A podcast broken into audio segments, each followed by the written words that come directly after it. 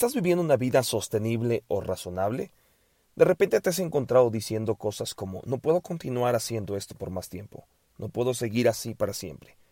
Cuando haces comentarios como estos lo que verdaderamente estás diciendo es yo sé que tengo límites y los he sobrepasado, pero voy a decidir ignorarlos y veré cuánto tiempo puedo resistir. Nuestro cuerpo nos da señales cuando lo esforzamos demasiado, tal vez por medio de un dolor en alguna parte de nuestro cuerpo pero pensamos que estaremos bien e ignoramos las advertencias hasta que nos enfermamos tanto que no podemos ignorarlas más.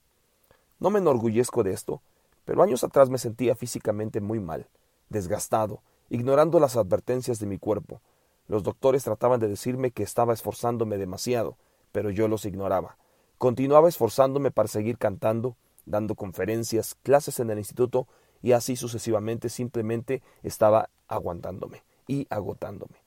Finalmente me di cuenta que no se puede ignorar la dirección de Dios de tomar un descanso sin pagar un precio. Así que hice algunos cambios y ahora me siento mejor que nunca. Si estás viviendo una vida que no es razonable, deja de ignorar los cambios que son necesarios. No esperes a que suceda algo grave como una crisis nerviosa o un problema cardíaco. Haz cambios ahora para vivir la clase de vida que Dios quiere que vivas.